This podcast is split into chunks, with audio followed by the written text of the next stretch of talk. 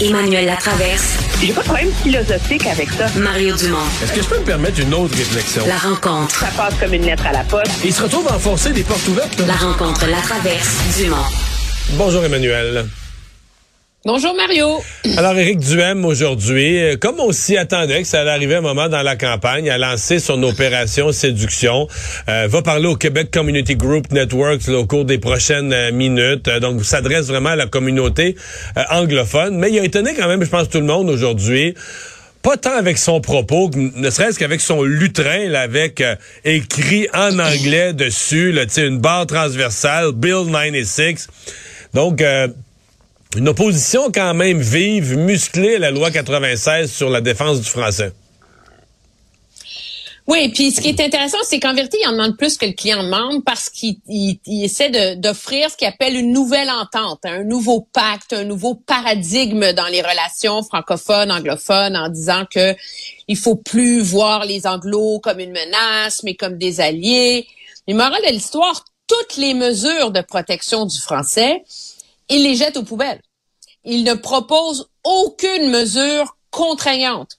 Lui, tout doit passer par le fait d'encourager la place du français et miser sur une meilleure francisation de l'immigration. C'est comme si c'était la faute des Québécois que le Québec recule, euh, que le français recule, parce que nous n'avons pas, francophones, réussi à intégrer adéquatement les allophones et les immigrants. Moi, ce que alors, c'est sûr qu'il va faire un, il fait une, un move sur la partie d'échec pour aller chercher les votes anglophones des anglos déçus par le Parti libéral. Et il y en a pas moi, mal. je pose la question.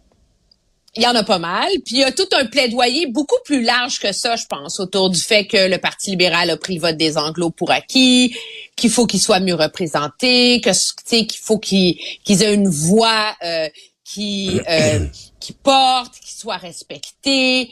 Mais moi, je regardais ça, puis on peut critiquer toutes les contorsions nombreuses qu'a fait Mme Anglade sur la défense du français. Mais imagine Mme Anglade se pointer devant la communauté anglophone avec un lutrin de même puis un tel propos. Ah, Elle aurait été éviscérée. Mais dans Et- le cas du M, comme il est plus marginal, c'est comme si on on n'était pas surpris, tu sais. Non, puis euh, jamais un chef libéral, Philippe Couillard, Jean Charest, euh, nomme-les toutes, là, Daniel Johnson, Robert Bourassa, puis remonte, jamais un chef libéral aurait accepté de se mettre derrière un lutrin où c'est écrit en anglais, euh, mettons non à la loi 101 ou quelque chose de... Tu sais, euh, Éric Duhem va très, très loin. Et moi, euh, autant je crois à ses possibilités de faire des gains dans la communauté anglophone, Autant je ne vois pas sincèrement comment il ne risque pas de perdre quelques points chez les francophones. Écoute, dans les manifestations anti-masques, anti-mesures, il y a du monde qui allait avec des drapeaux des patriotes, là, des drapeaux du Québec, on en voyait plein, puis des gens très, très... Tu sais, je souviens, le PQ à l'époque voyait ça, qu'il y avait une partie de leur monde qui criait liberté, puis qui mélangeait la, la liberté d'un Québec souverain, puis la liberté de pas porter le masque, puis ils criaient la liberté en général, là. Mais... Euh, Écoute, c'est des gens là, qui doivent pas aimer ça. Certains de voir Éric Duhem avec un lutrin écrit en anglais dessus. Là. Ben lui, ouais, ouais, mais moi je pense que surtout il va avoir besoin de les convaincre que tu sais, dans le débat public, on a été tellement craqué autour de l'urgence de défendre le français parce Ben. que la CAQ a quand même chauffé le poil de manière assez habile pendant un an et demi avant de déposer leur projet de loi. Que là maintenant, lui, il est comme l'éléphant qui accouche d'une souris. Là, il est obligé, il va être obligé d'aller voir son électorat francophone nationaliste et de leur dire que de réclamer des pouvoirs en immigration au fédéral, ça va suffire à protéger le français. Euh, peut-être que ça se fait, puis peut-être, moi, je pense qu'il y a un électorat francophone qui est pas obsédé par la défense du français. Euh, donc, peut-être qu'il mise Ouais. là-dessus, mais c'est sûr que c'est un passage périlleux, d'autant plus que, puis on l'a vu dans la réaction de Madame, euh, de Madame Anglade, il joue un peu sur les deux tableaux. Il a commencé par être contre l'agrandissement du cégep Dawson, puis là maintenant il est pour parce qu'il a trouvé une façon de le justifier en disant que fallait financer les cégeps par tête de pipe, donc l'argent permettrait de financer l'agrandissement de Dawson. Puis sa déclaration sur la souveraineté, ça n'a pas pris Bon, ben- 10 minutes avant qu'elle soit mise en ligne sur le site de... J'ai tellement ri sur le site de TVA que des stratèges libéraux me l'envoyaient. Je dis, mon Dieu, ils ressortent l'épouvantail de la souveraineté Non, pour sauf que c'est ça, c'est qu'en allant, mais là, c'est un peu le danger d'Éric Duhem, là. En allant, cette question-là de la souveraineté, il n'était pas posée. Mais en allant courtiser la communauté anglophone, il remet à l'avant-scène, évidemment, tu, tu dis, moi, je veux le vote des anglophones, puis je veux massivement du vote des anglophones, ce qu'Éric Duhem dit aujourd'hui.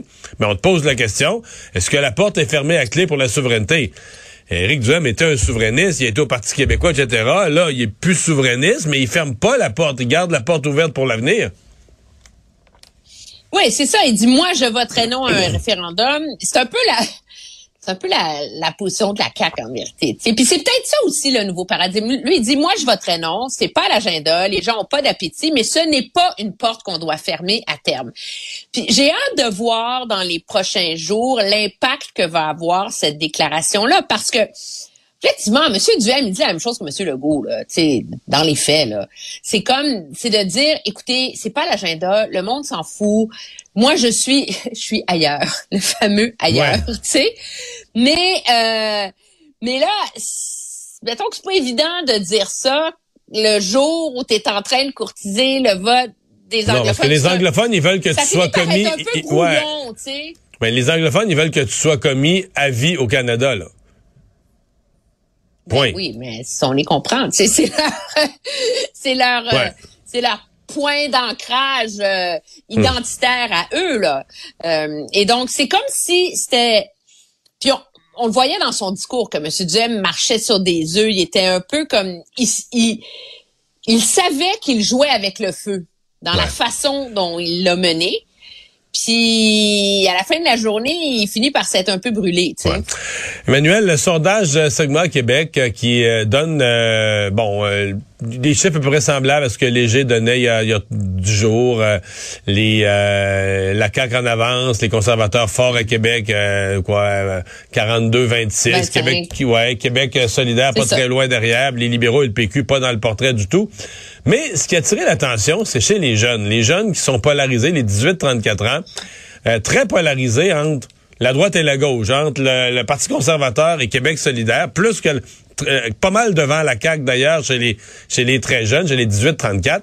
Euh, Gabriel Nadeau-Dubois qui a réagi en disant, comme ça se pouvait pas, là, en voulant dire, euh, moi, les jeunes que je rencontre sont tous pour les changements climatiques, sont tous avec moi, j'en rencontre pas des jeunes.